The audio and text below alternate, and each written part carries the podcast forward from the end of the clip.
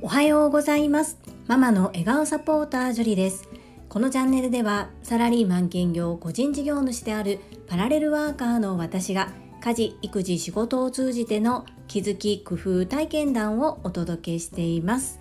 さて皆様いかがお過ごしでしょうか？実は私は今期限に追われています。自分のスキルアップのために学んでいるもの。それが9月いっぱいが期限です。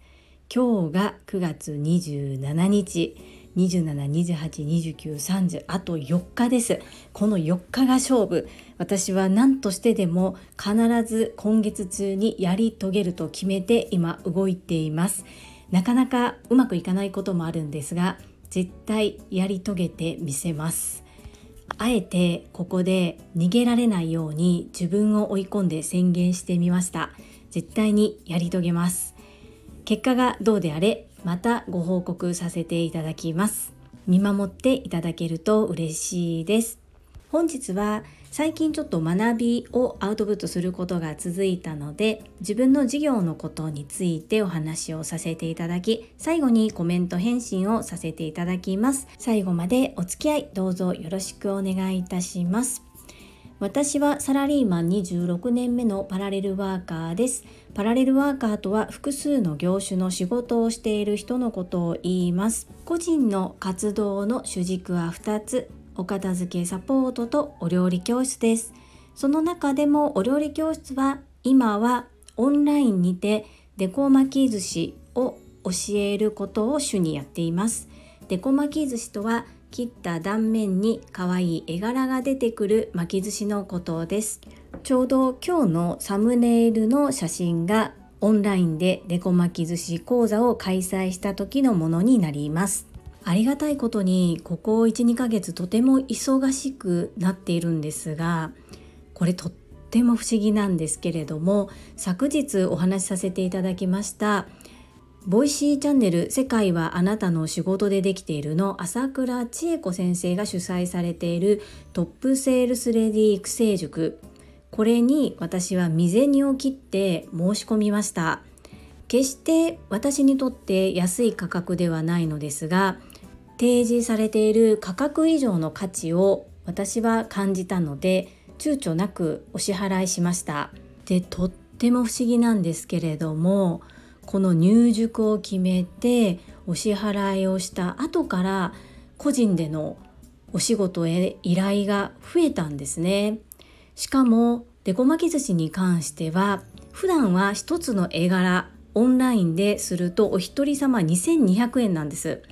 単価低いですよねでもどちらかというと広告宣伝のようなイメージでやっていてまだ私は信頼貯蓄がありませんので積み上げていきたいなっていうところもあって今はその価格が適正だと思ってやっていますですがその単価が低い商品ではなくって認定講座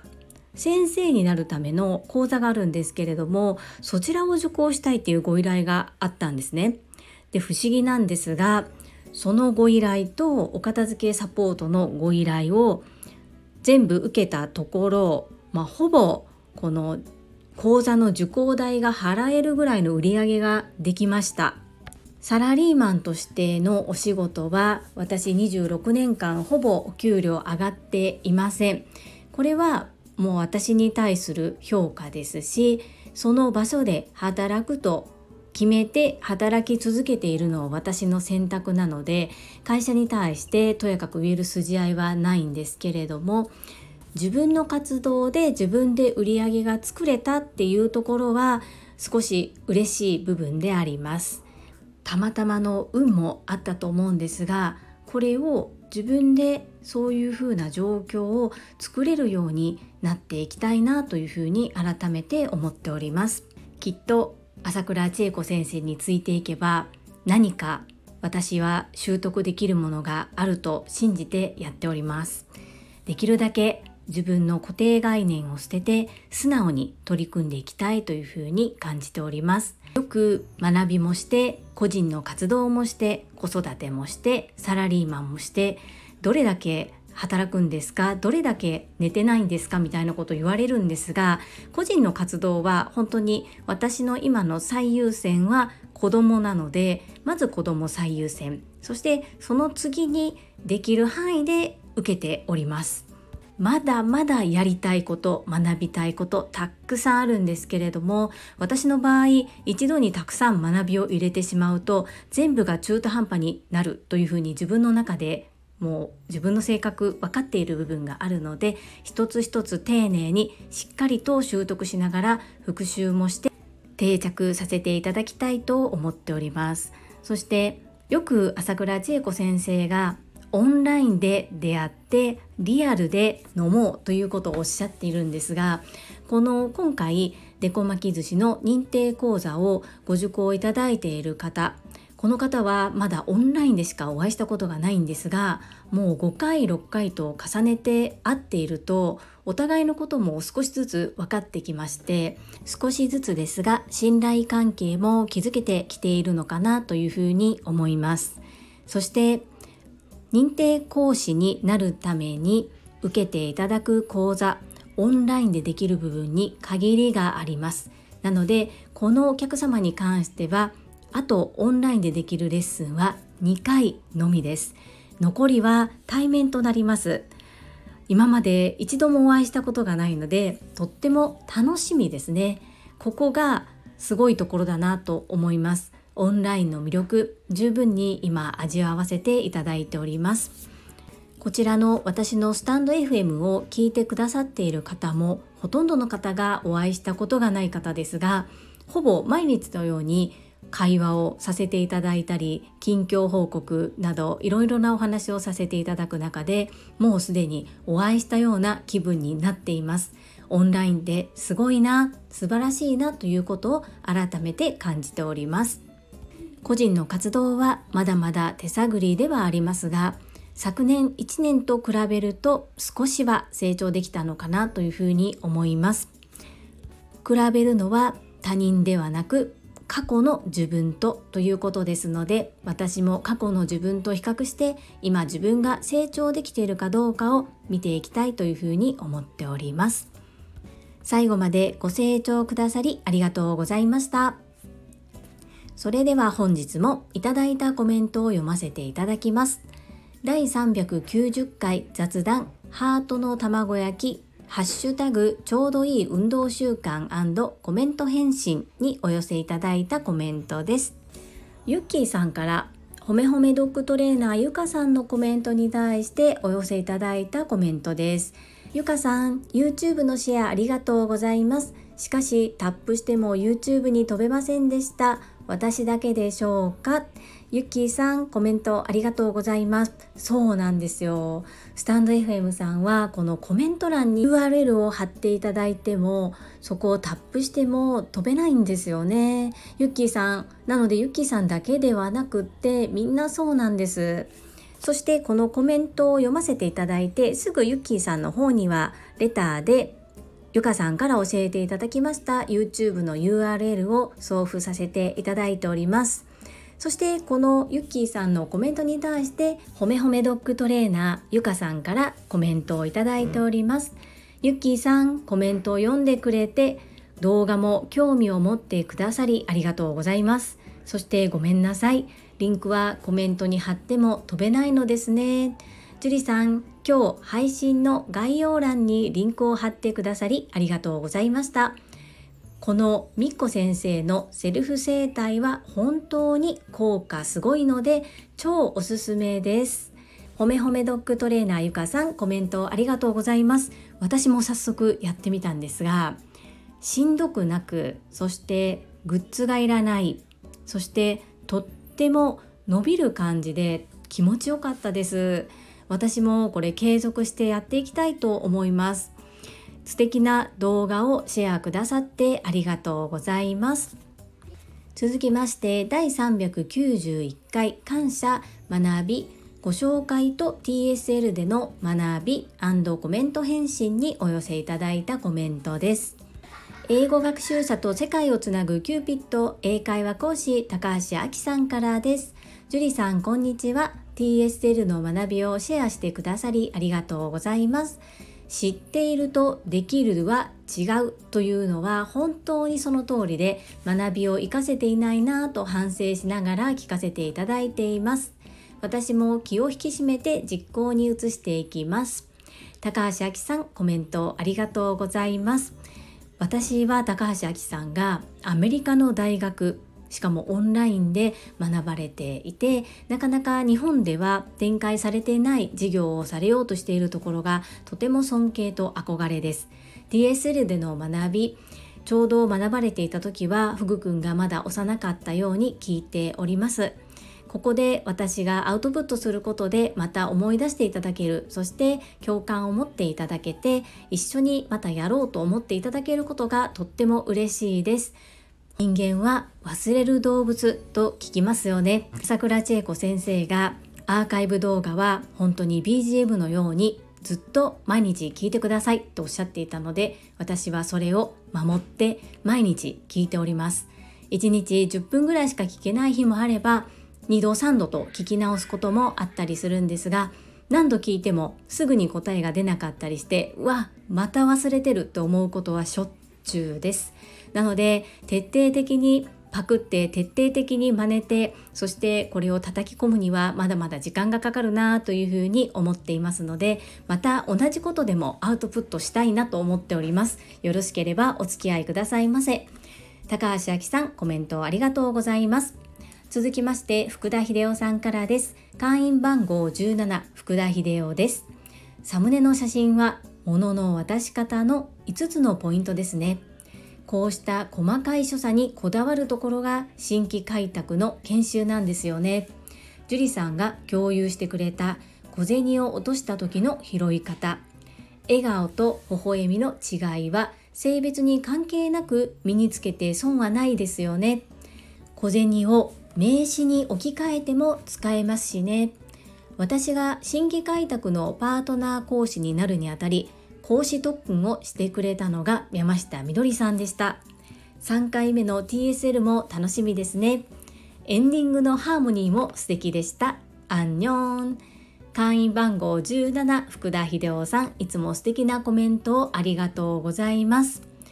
もう山下みどりさんは朝倉千恵子先生が山下みどりの所作は綺麗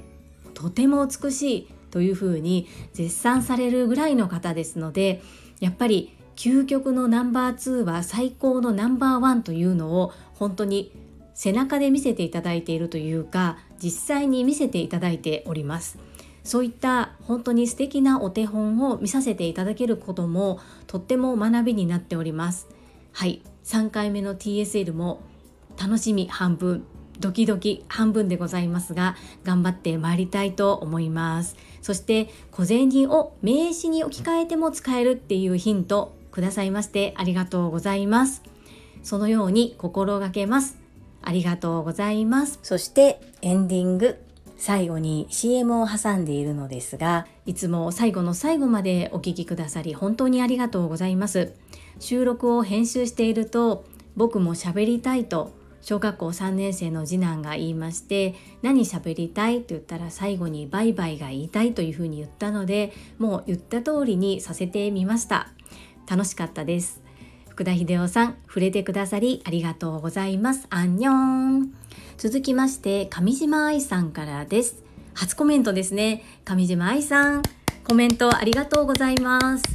樹里さんラストの締めくくりが印象的でコメントしました。私は TSL の5期6期でしたので入れ違いでご一緒できず残念です。こうして樹里さんが振り返りをシェアしてくださると背筋が伸びます。ありがとうございます。上島愛さん遊びに来てくださってありがとうございます。そして今日は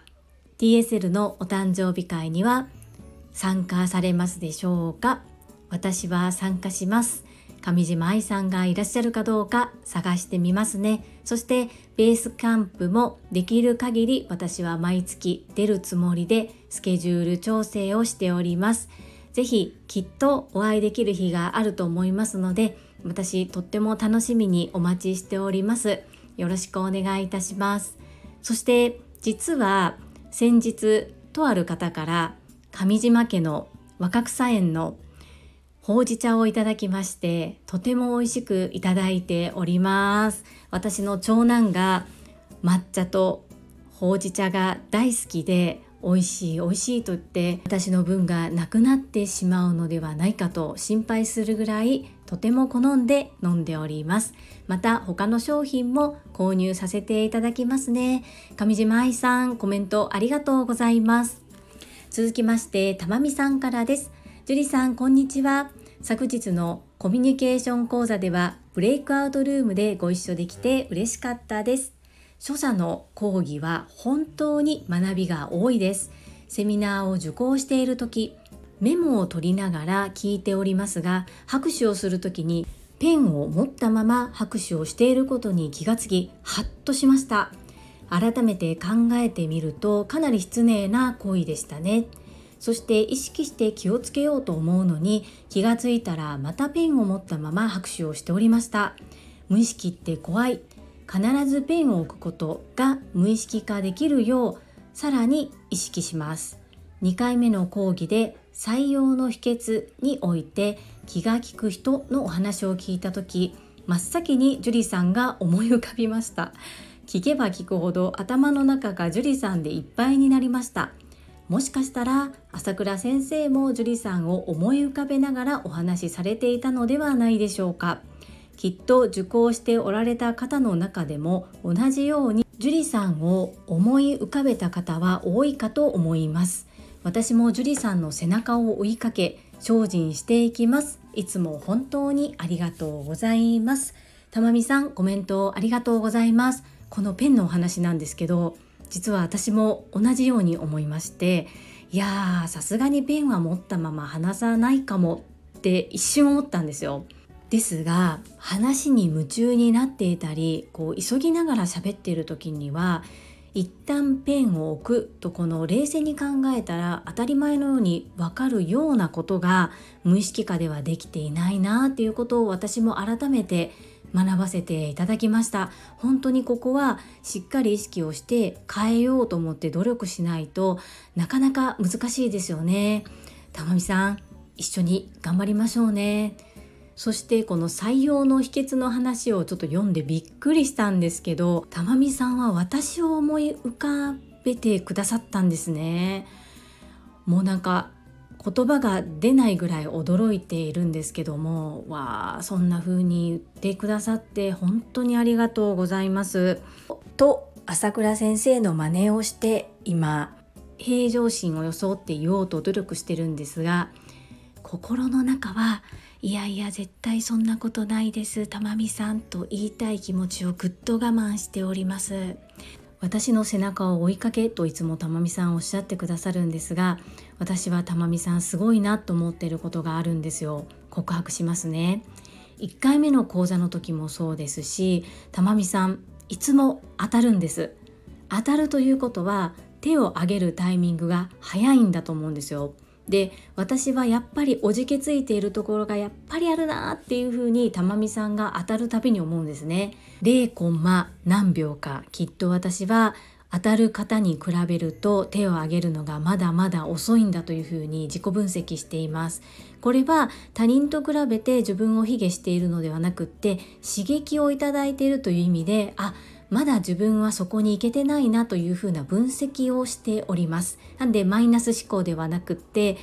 いかに次自分がどういうふうにすればいいかというプラスで受け止めているんですね。なのでたまみさんよく当たるのでわあすごいな迷わずパッと手を挙げておられるんだろうなといつも本当に感心しております。で関心だけではなくて次こそは私は当てていただけるようにもっともっと前に出る努力をしていきたいと思っていますので私の方こそ精進していきたいと思っております。いつも刺激をそして素敵なお言葉をたくさんありがとうございます。一緒に頑張りましょうね。よろしくお願いいたします。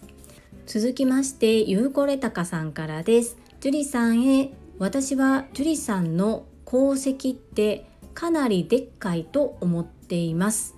TSL で学んだことをアウトプットするツールとして皆様スタンド FM でされています。これは1年以上毎日コツコツと放送されていた樹里さんがいたからこそ心理的ハードルが低かったのではと思っています。毎日続けることって至難の技です。辛い日悲しい日心の位置が良くない日つまり収録するにも気分が乗らない日も当然あったかと思います。そんな日も折れずに収録をする精神力の強さこれは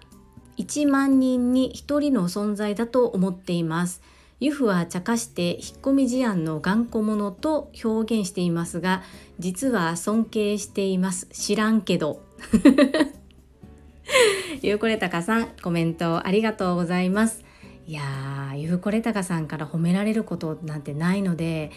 いや今日はきっと雪が降るか氷が降りそうなぐらいびっくりしていますがあまり黒ユフコレタカを見せてしまうとユーコレタカさんが大好きで大ファンなエミリンさんに嫌われちゃったら困るのでここは秘密にしておきます。そうなんですかね。私がスタンド FM を始めた時はもう単なる Voicy のリスナーで TSL の方とは全然無縁でしたよね。なのでまあゆうこれたかさんのおっしゃっていることがそうなのかはちょっと分かんないですけども。ですが Voicy で出会ってスタンド FM でこう交流を図れる音声メディアで出会って音声メディアで交流を図ってそこでなんか新たなコミュニティができているように感じて朝倉千恵子先生の Voicy で出会った仲間がスタンド FM で新たなコミュニティを作っているように最近は感じています。そして今は私は TSL の塾生となりましたので塾生同士が同じ講座を受けているにもかかわらず違う切り口視点で皆様それぞれアウトプットをされているのを聞かせていただくことでまた新たな学びが生まれているのですごいいい関係が築けているなというふうに感じております。そしてこっそり静かにスタンド FM を始めていたことを Voicy でリークしたのはゆうこれたかさんでしたよね。本当に。きっとこのご縁はゆうこれたかさんのおかげですね。ありがとうございます。続きまして泉さんからです。ジュリさんジュリさん。私もジュリスト入りたいです。大好きな方ばかりなのでどうやったら入れるんだろうって思ってました。笑い。マミさんの配信でまさみんさんが教えてくださったので即コメントしました。よりすぐりの選ばれし人しかダメなのかと思いきや申請制度とはぜひともよろしくお願いします。日本一の山富士山の樹里さん。朝倉先生からあれだけの賞賛は樹里さんの日頃の徳積みの成果だと思います。私も嬉しすぎて TM レボリューションしまくってましたよ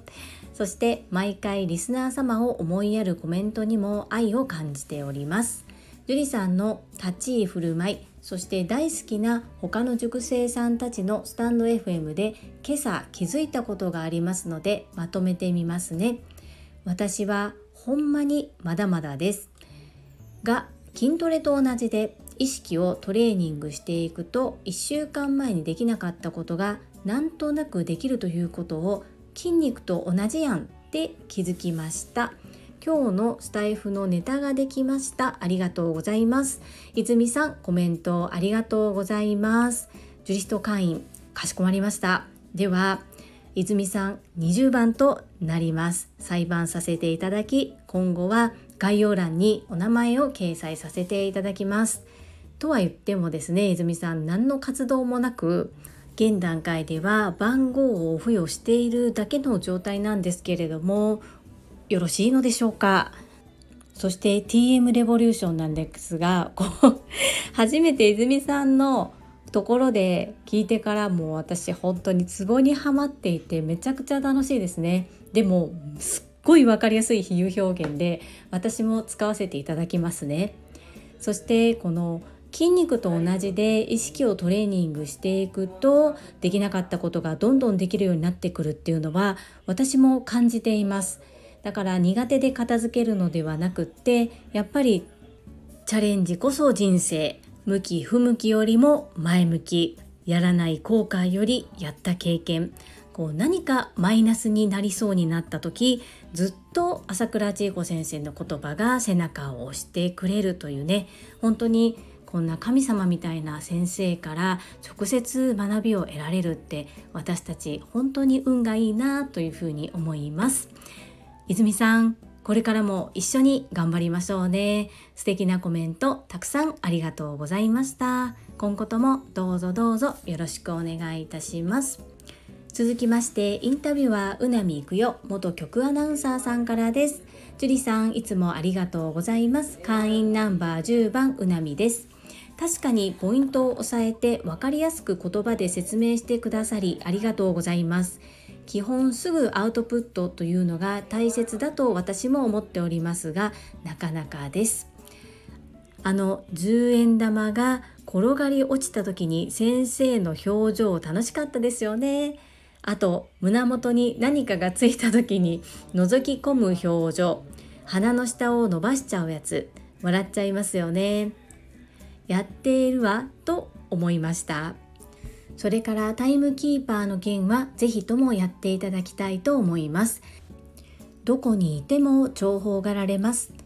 1人当たり何分で回していきましょうと一言言うとしっかりみんな守りますからね。ぜひぜひチャレンジです。船見育代さんコメントありがとうございます。本当に朝倉先生の表情を見ていて楽しいですし分かりやすいですよね実際にやっちゃってるなーっていうあちゃーっていうところがいっぱいあってそしてね朝倉先生本当にお茶目だなと思って分かりやすくみんなに伝えるために実例を交えてとても面白おかしい部分も入れながら説明してくださっているんだろうなというふうに感じております。タイムキーパーはい。こうゆかさんから引き継ぎましたので私もぜひやっていきたいと思います。素敵なことを教えてくださって本当にありがとうございます。感謝しております。続きましてほめほめドッグトレーナーゆかさんからうなみいくよさんのコメントに対してお返事をいただいております。いくよさんのおかげで大事なことに気づけて感謝です。以前は自分が出しゃばるのもなぁと遠慮してしまっていたんです。でもその遠慮は誰も喜ばない。全然優しくない遠慮でした。うなみさんに気づかせていただいてからは率先して仕切っています。大事な気づきをありがとうございました。ゆかさん本当に仕切っていただいて場がとてもやりやすかったです。私だけじゃなくってみんなそのように感じていたと思います。そういう姿勢を見せていただけたことであ私も次はやってみよう。そして周りの人のためになったらいいなというふうに感じることができました。そしてブレイクアウトルームでご一緒できたこと本当に本当に嬉しかったです。今後ともどうぞよろしくお願いいたします。このゆかさんのコメントに対してうなみいくよさんからお返事をいただいております。ゆかさん良いものはどんどんやってくださいね。TTP ですよ。はい。私もそうさせていただきます。うなみいくよさんゆかさん大切な気づき学びをありがとうございます。今後ともどうぞよろしくお願いいたします。続きましてまみさんからです。樹里さん TSL 第2講義のアウトプット本当にありがとうございます。どうしてもとっさの会話の時にペンを振ってしまうなぁと改めて思いました。意識してなくしていきます。そしてジュリスト会員ナンバー19をいただきありがとうございます。思わずやったーと叫んでしまいました。ゆうさんが作ってくださったのですね。素敵なジュリスト会員をありがとうございます。マミさんコメントありがとうございます。はい。マミさんのアウトプットもまた楽しみにお待ちしておりますね。ペンなんですけどこれ実はやってないようでやってるなーっていうのが私も気づきでした。本当に改めて教えていただいてありがたいなと思う所作でした。ジュリスト会員そんなに喜んでくださって光栄です。本当にありがとうございます。ゆうこれたかさんにも感謝です。ありがとうございます。皆様本日もたくさんのいいねやコメントを頂戴いたしまして本当にありがとうございます。いつもとっても励みになっており本当に嬉しいです。感謝申し上げます。最後に一つお知らせをさせてください。タレントのエンタメ忍者みやゆうさんの公式 YouTube チャンネルにて私の主催するお料理教室ジェリービーンズキッチンのオンラインレッスンの模様が公開されております。動画は約10分程度で事業紹介自己紹介もご覧いただける内容となっております。概要欄にリンクを貼らせていただきますのでぜひご覧くださいませ。それではまた明日お会いしましょう。素敵な一日をお過ごしください。ママの笑顔サポータージュリでした。